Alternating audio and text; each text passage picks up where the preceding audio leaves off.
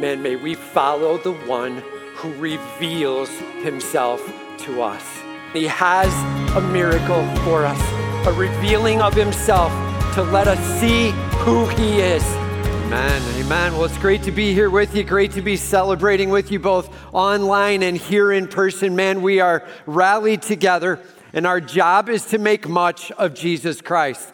Man, he's got to be lifted up with all we've got. That's what it's all about. Him getting our attention, Him getting our worship. No distraction, Christ getting all the glory, right? And all of God's people said, Man, man, it's a huge deal. So we're in a series called Follow Him.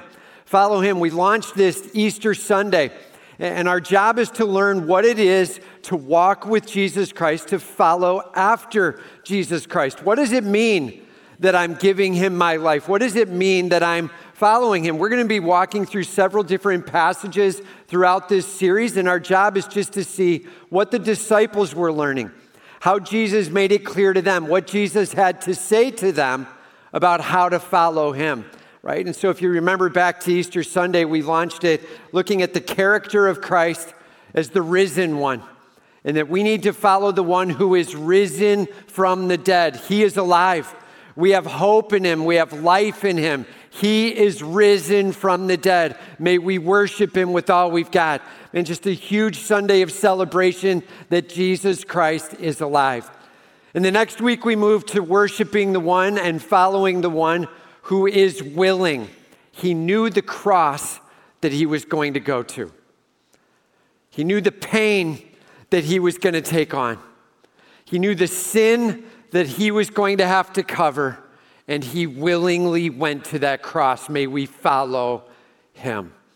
And then last week, we were talking through Jesus Christ as the kind one as he unleashed his power, as he unleashed his care into this world. Right at the time that he walked with the disciples, bringing amazing physical healing and teaching, as he works with us on a daily basis now today, as we grasp his kind hand working in our lives. May we worship the God who does not set it down, but works with us constantly. The kind one. May we follow him. It's a huge privilege for us to run to the God who has our sin covered, who has our eternity managed. He is so worth worshiping. And so today we're jumping into uh, following the worthy one. Following the worthy one. So do me a favor, turn with me, if you will, to Luke chapter 18, starting in verse 18. Luke 18, starting in verse 18, and we're just going to walk verse by verse and phrase by phrase through this section. It's a story and a narrative style, and we'll continue to walk through these narratives, seeing what Christ has to say to the disciples. Uh, Luke 18, starting in verse 18. First point follow. Follow the one who is more valuable than any earthly possession. Follow the one who is more valuable than any earthly possession. You know, as we jump in here, Luke 18, we're starting to get towards the middle, towards the end, really, of Christ's walk here on earth and some of what he was doing with the disciples and the teaching. And he picks it up uh, in the book of Luke here, recording. It says, And a ruler asked him, asked Jesus, Good teacher, what must I do to inherit eternal life? And Jesus said, Why do you call me good? No one is good except God alone.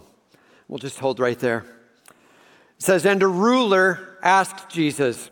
And a ruler, this word here probably implies that this guy either had some level of responsibility in the synagogue, some kind of ruler in the synagogue there, or maybe even bigger, maybe he was a Pharisee or a Sadducee. He was some sort of Jewish uh, influencer, a Jewish ruler, and he was bringing some statement. Now, we also know that this Jewish ruler was young. We see that in a couple of the other Gospels. They bring his age to bear as well. So he's young, he's holding pretty high position, he's got a lot of influence. In fact, the people would know him. And he decides to have a question for Jesus in public, in front of people. He's placing himself under him, and he says, Good teacher, what must I do to inherit eternal life. Now, probably this means he came from the teaching of the Pharisees, right? Because he's actually addressing eternal life.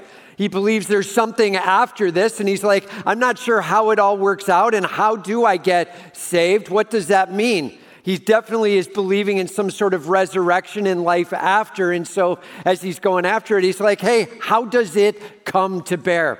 How does it work itself out? He starts out by saying to Jesus, good teacher. Now, just so you know, uh, the word good means something quite different back then than it did than it does for us today, right? When we say something's good, you know, you're like, hey, how was that meal last night? Eh, it was good, right? We mean like medium. It's okay. It's not that great. If it were, I'd start to use bigger words. It was phenomenal. It was unbelievable. Eh, it was good. Right? We use that word, it just sort of means neutral, middle, maybe a little above middle. It's not bad, but it's not great. That is not what this word means to the Jewish people. And, and when they talk about the word good, they mean like holy, unbelievable, stunning. There is none other like you. That's what they mean.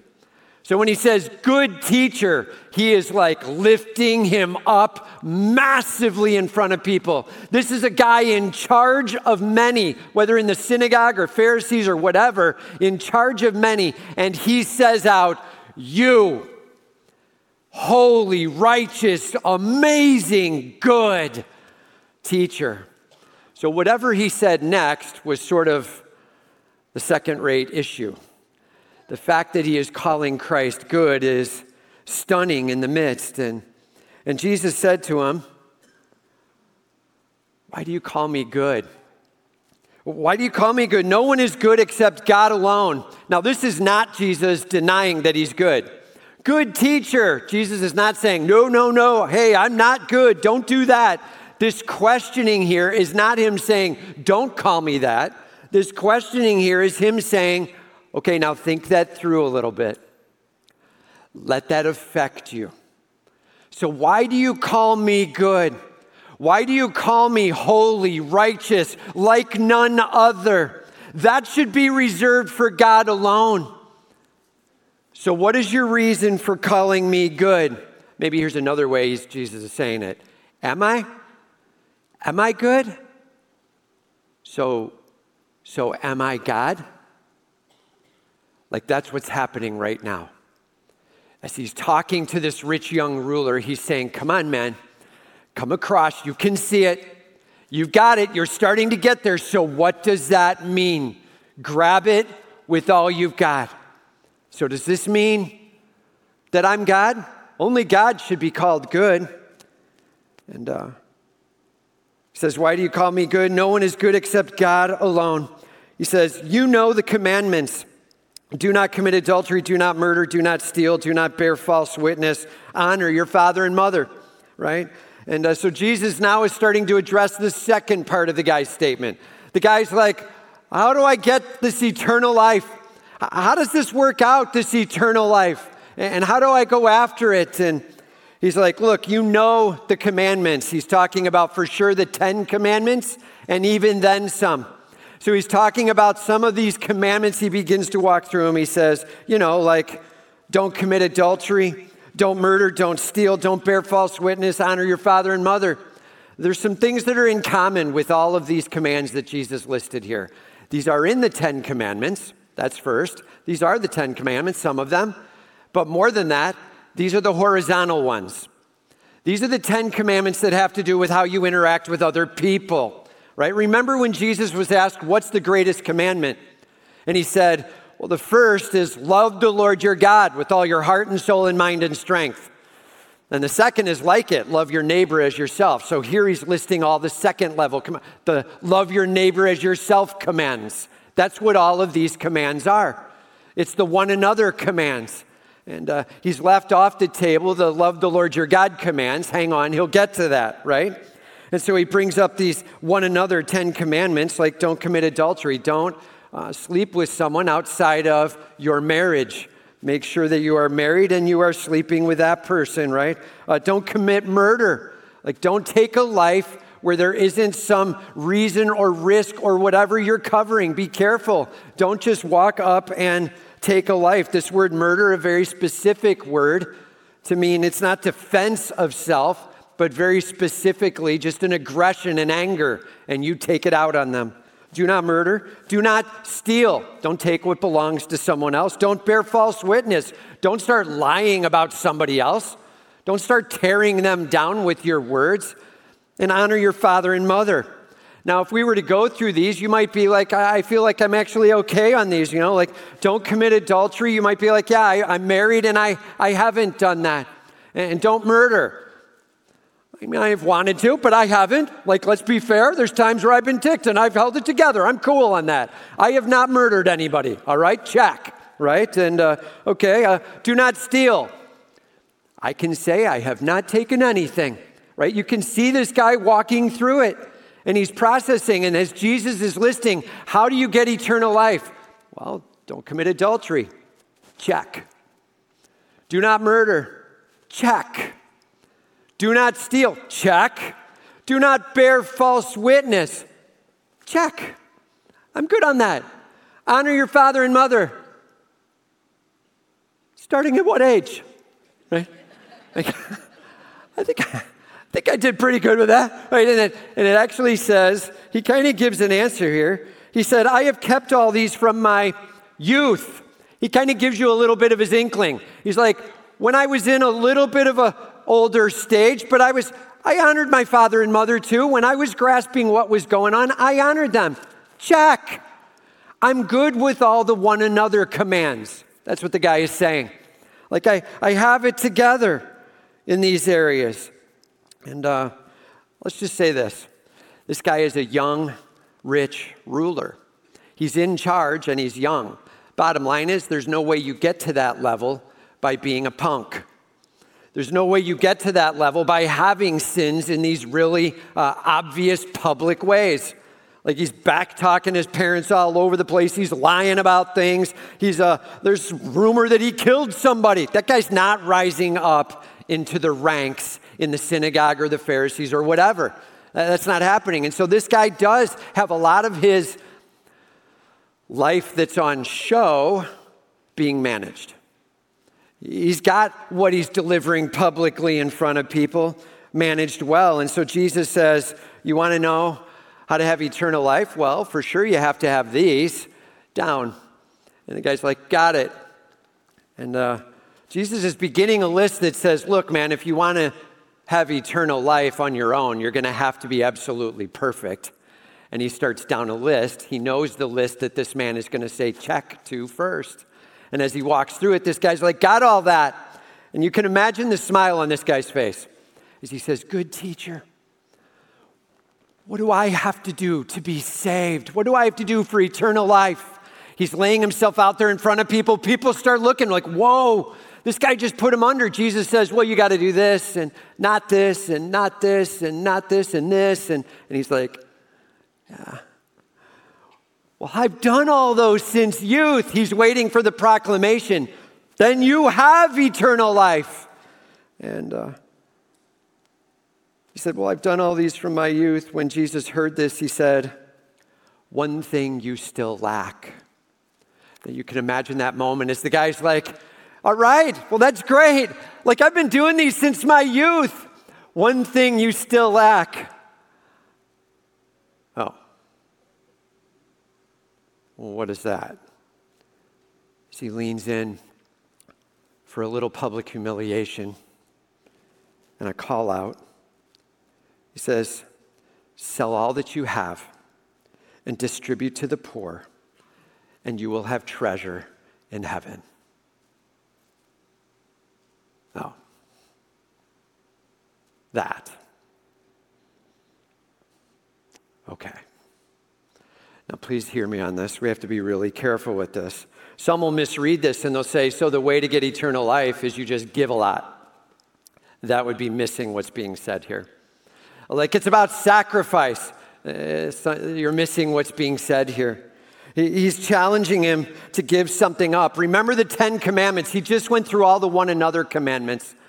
The commandments he didn't go through love the Lord your God. Don't put any other God before him. Do not take his name in vain. Lift up your God and honor him first and foremost. He's like, listen, you have a God problem. Scripture's super clear. We cannot love both God and money. We cannot love both God and money. It does not say you cannot have money and love God, but you cannot love God and love money. As we start loving money, we start making it our idol. We start placing it before. We do not want to listen to God. We're not setting it down. We're not putting our heart before Him. We're not letting Him be in charge of our lives. And He's like, listen, you've got a problem with your worship. You don't have a problem with how you're acting with others. You seem to have politically managed your life well. You have a problem with your worship, and it needs to be more on fire. He's like, why don't you just take everything you have and distribute it to the poor, and then then you will have treasure in heaven. Notice the man asked for eternal life. Jesus calls it treasure in heaven. That's what he's talking about. Is this life and life eternal with our God? And then Jesus says the power words. And don't miss that word. It's a super important word. And what's the important word? Say it louder, say it bigger. And because he says, Come follow me. Look, it's not enough to be philanthropic. It's not enough to be giving money all over the place and caring for people. It's great to have a heart for people that's right back to one another's. It's not wrong to be kind and gracious and seeing a need and pouring into it. Do that. Have that heart, but that's not what saves. What saves is Jesus Christ as King of your life. Come, follow me. Follow me. What saves? I believe that Jesus is risen from the dead. And I confess you're in charge of my life. I follow you. Take over. Saved. Jesus is like, You want eternal life? It comes right here to the one you just called good. Follow me.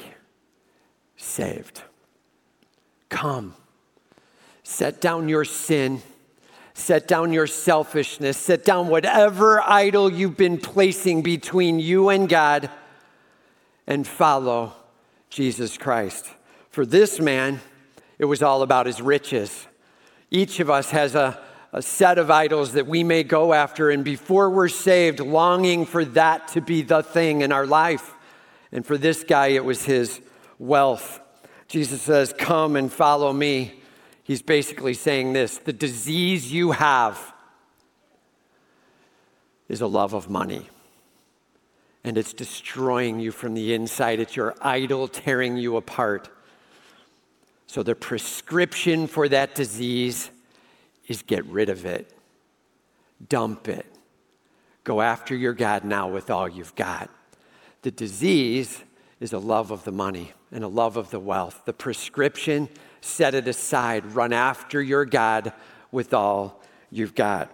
Please note that this is specific to this man and this man's situation and this man's thinking in life. His thing was placing money as an idol. This isn't where we're supposed to jump to scripture and say, How can I be saved? Give a lot. Not that. Everybody say, Not that. Man, Romans 10, 9, and 10, super clear that if we're to be saved, we believe Jesus is risen from the dead. We confess him as Lord. Christ is here diagnosing why this man is not coming to Christ. He is diagnosing your worship is off, it's in the money. You need to start turning it to your God, and then you will find eternal life. Come. Follow me. But when he heard these things, he became very sad, for he was extremely rich. Don't miss those two adjectives. It doesn't say he was sad because he was rich, he was very sad because he was extremely rich. Now, we don't know how much the guy had, but it was a lot. It was a lot for Luke to be able to declare out as a doctor, that's a lot of money. Like this guy was well to do. This guy had it rolling all over the place. And at a very young age, the wealth pouring in and him doing things that were of sorts good natured and kind towards other people all over the place. But he was worshiping his money. Why is that disease a problem? Because our wealth can often become our self reliance. Because our wealth can often become our self protection. And all of a sudden, it's all about me. I've got this. And that's what this man had going on. No leaning on God, just leaning on himself is a terrible, terrible plan. This guy came up to Jesus Christ and he was saying, What has enough value to gain me eternal life? And Christ said, Nothing you have set it all down and come follow me in faith. That's saved. And this is a huge power moment relationship. You know, we always wrestle with value in this world. We wrestle with value. We're always looking for reasons and meanings and values and things all over the place, right? I, mean, do you remember the show, The Antique Roadshow? Do you remember that show? I'm not getting many head nods. You don't remember that show? The Antique Roadshow, okay? It was a weird show where people would literally be looking through their closets or their attic. They would find stuff and they're like, this looks like a piece of junk. Maybe I should go find out if it is. And so they would walk in and stand in these huge long lines to get up to the front and set it down in front of a guy for the guy to go, Yeah, that's a piece of junk. That was basically the Antique Roadshow. And every once in a while, somebody would find an unbelievable value. And 99% of the time, not even close, right? And so you have these nasty pieces of like silverware and you have these paintings that look horrible and they're like, is it worth anything? And the guy's like, no. And you're like, I could have told you it wasn't worth anything. Look at that painting, man, right? Like these things look horrible and value Oftentimes, we don't even know what has value. This guy's coming before Christ and he's saying, What has value? How do I know? Where do I get it from? I just wrote these three things down. Where we find value. Ready? Three things where we find value. And honestly, all of us use all three of these. The question is do we have them in the right order? Value. We find value in number one, what is self benefiting. What is self benefiting? We do.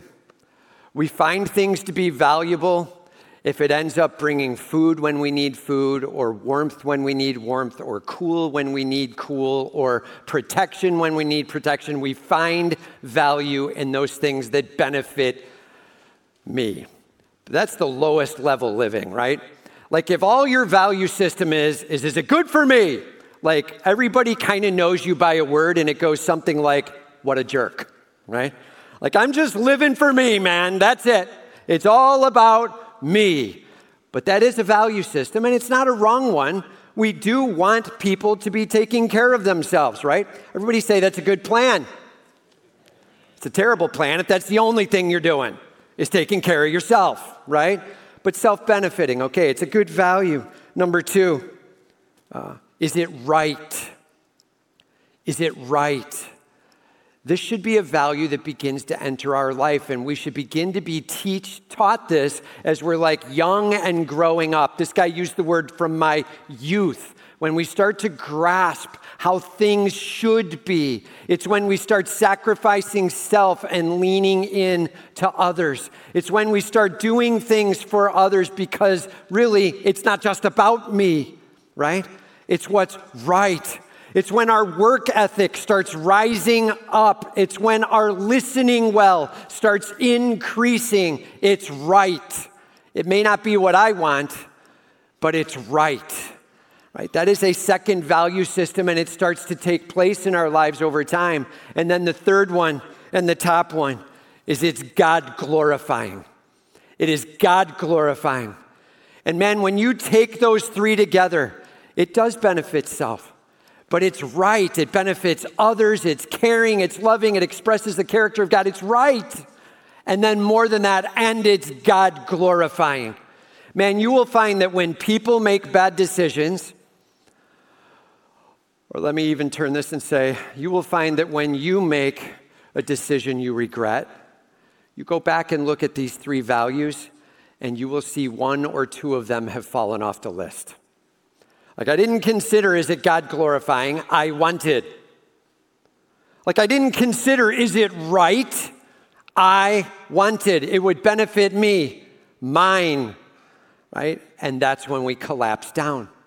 It is best that we always try to work those three together. And the more you're always thinking of number two and three, the more you're thinking what's right and what glorifies God.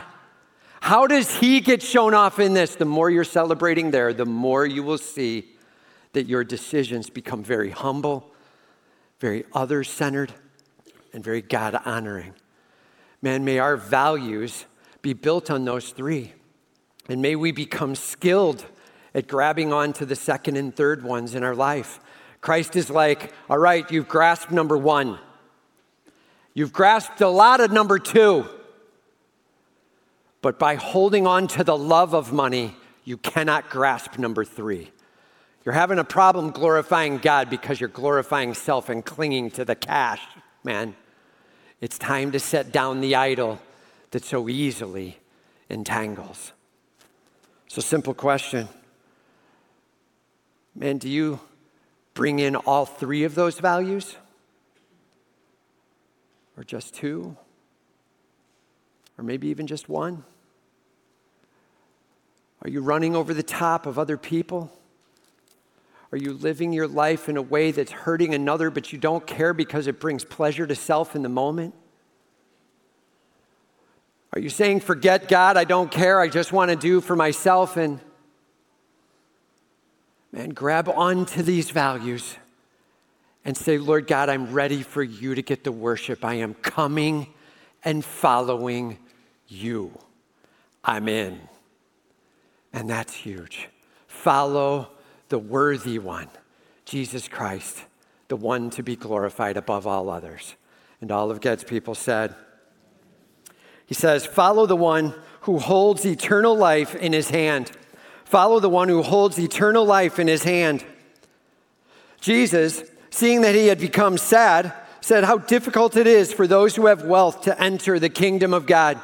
He begins to talk to those around him. Now, other gospels actually say that not only did he become very sad, it says that he went away sad. He literally went, So what do I do? And Christ is like, well, you have these down? Yeah, I do. Since I was this big, man, yeah. And well, then give up all you have.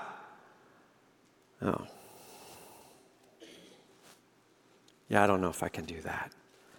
Come and follow me. Yeah, I'm just going to leave. And he walked away. He was not willing to hear the challenge, come and follow. He turned and left. It says how difficult it is for those who have wealth. It's not because wealth is required to be given up to be saved, but we can't have any idol before our God. Nothing. Whatever it is we may love. It could be that you end up placing family above all else, including God. It could be your job. It could be your position, your title. It could be your power. Whatever it is you're placing above May you be willing to give it up. And wealth and success can be masked in a huge way as somehow we're doing well, but actually we're missing it gravely. Huge. He says, For it is easier for a camel to go through the eye of a needle than for a rich person to enter the kingdom of God. It is easier for a camel to go through an eye of a needle. Now, I don't know if you heard this, but they used to say the eye of the needle was actually a phrase that was used for a gate to get into the city, and they would call it the eye of the needle. And a camel might have to like get down on its knees or whatever you call those things on a camel, get down on the knees and go through, right? And, and just so you know, they've kind of debunked that position. The other alternative is he's talking about the needle and the eye of it, and a camel going through it. Like, it ain't happening, man. That's not possible. And most believe that's probably what's going on is this extremely hyperbolic, this you've got to be kidding me, that'll never happen kind of statement. And Jesus is like, it's easier for a camel to go through the eye of a needle than for a rich person to enter the kingdom of God. He's like, let's make this clear.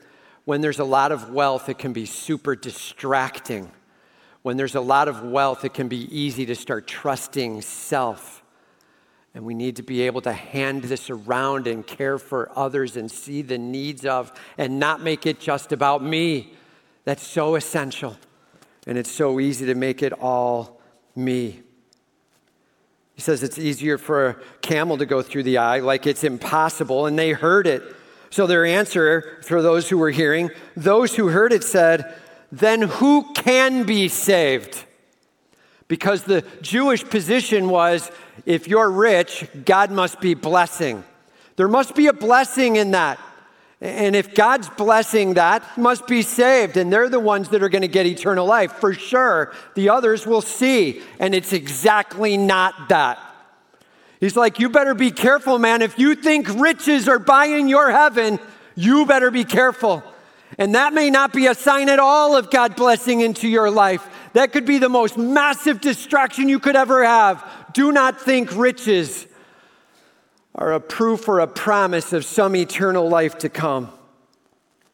He's like, No, man, it's not that. They're like, How in the world? I thought it was the rich that would be saved. And Jesus said, What is impossible with man is possible with God. Jesus is like, Hear me now.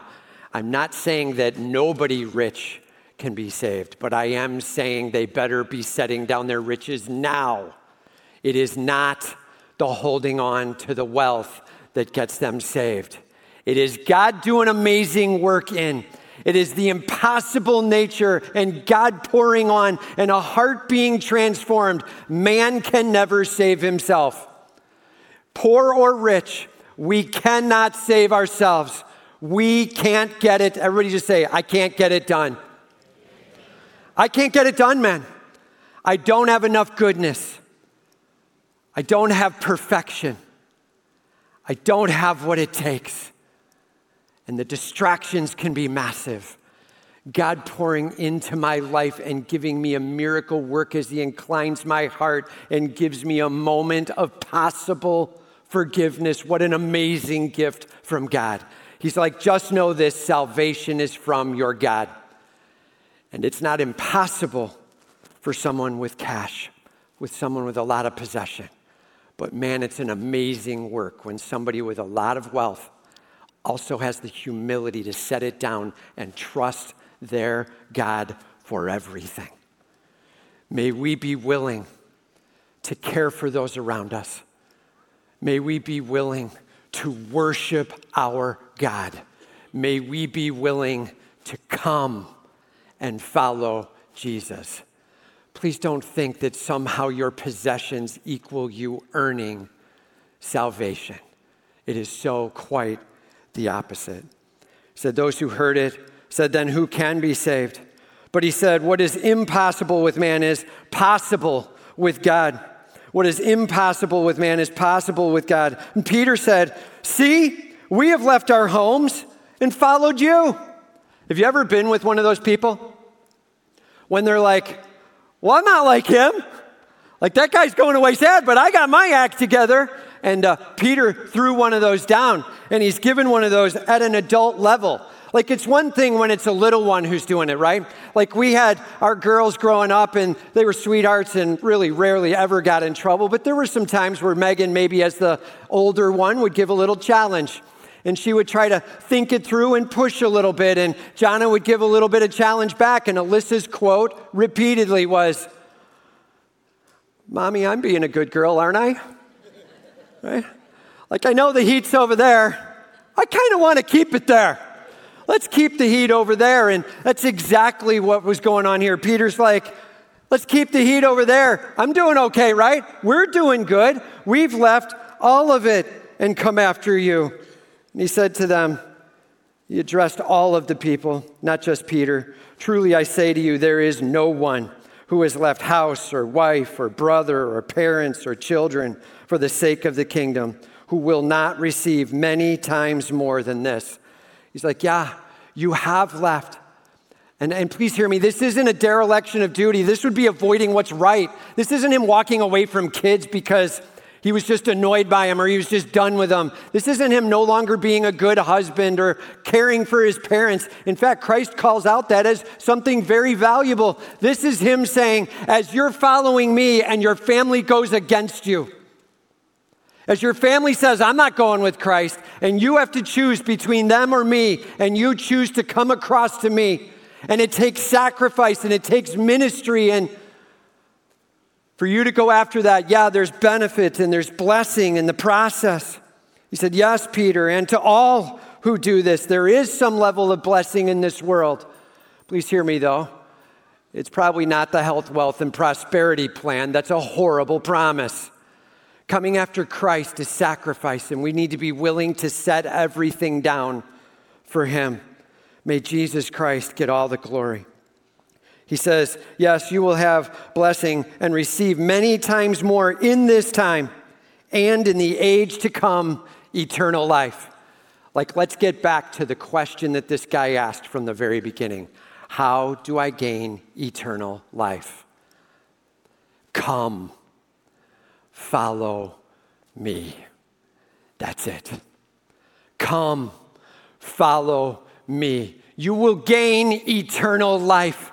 There is a promise and a hope of forever satisfaction. No more pain, no more sorrow, no more heartache, no more poverty, no more hurt, no more tears, no more angst, no more rebellion, no more fighting and infighting, no more country against country, people against people. It's all done. Sitting before our God, we have this hope a future of eternal life peace, joy, privilege, perfection, all because of Him, not because of me. And all of God's people said, Amen, man. Come and follow Jesus. Come and give it to your King. May He get all the glory. It's a huge, huge privilege that we grasp. No idols. Jesus is worthy. No idols. Jesus is amazing. Nothing before him. Him alone in charge. No idols. Not money or privilege or power or position or family or friends or anything before Jesus Christ. He is worthy. Everybody just say, He is worthy. Say it louder, say it bigger. He is worthy. Louder and bigger. He is worthy. May we worship the King who is worthy above all else. And all of God's people said, Let's pray.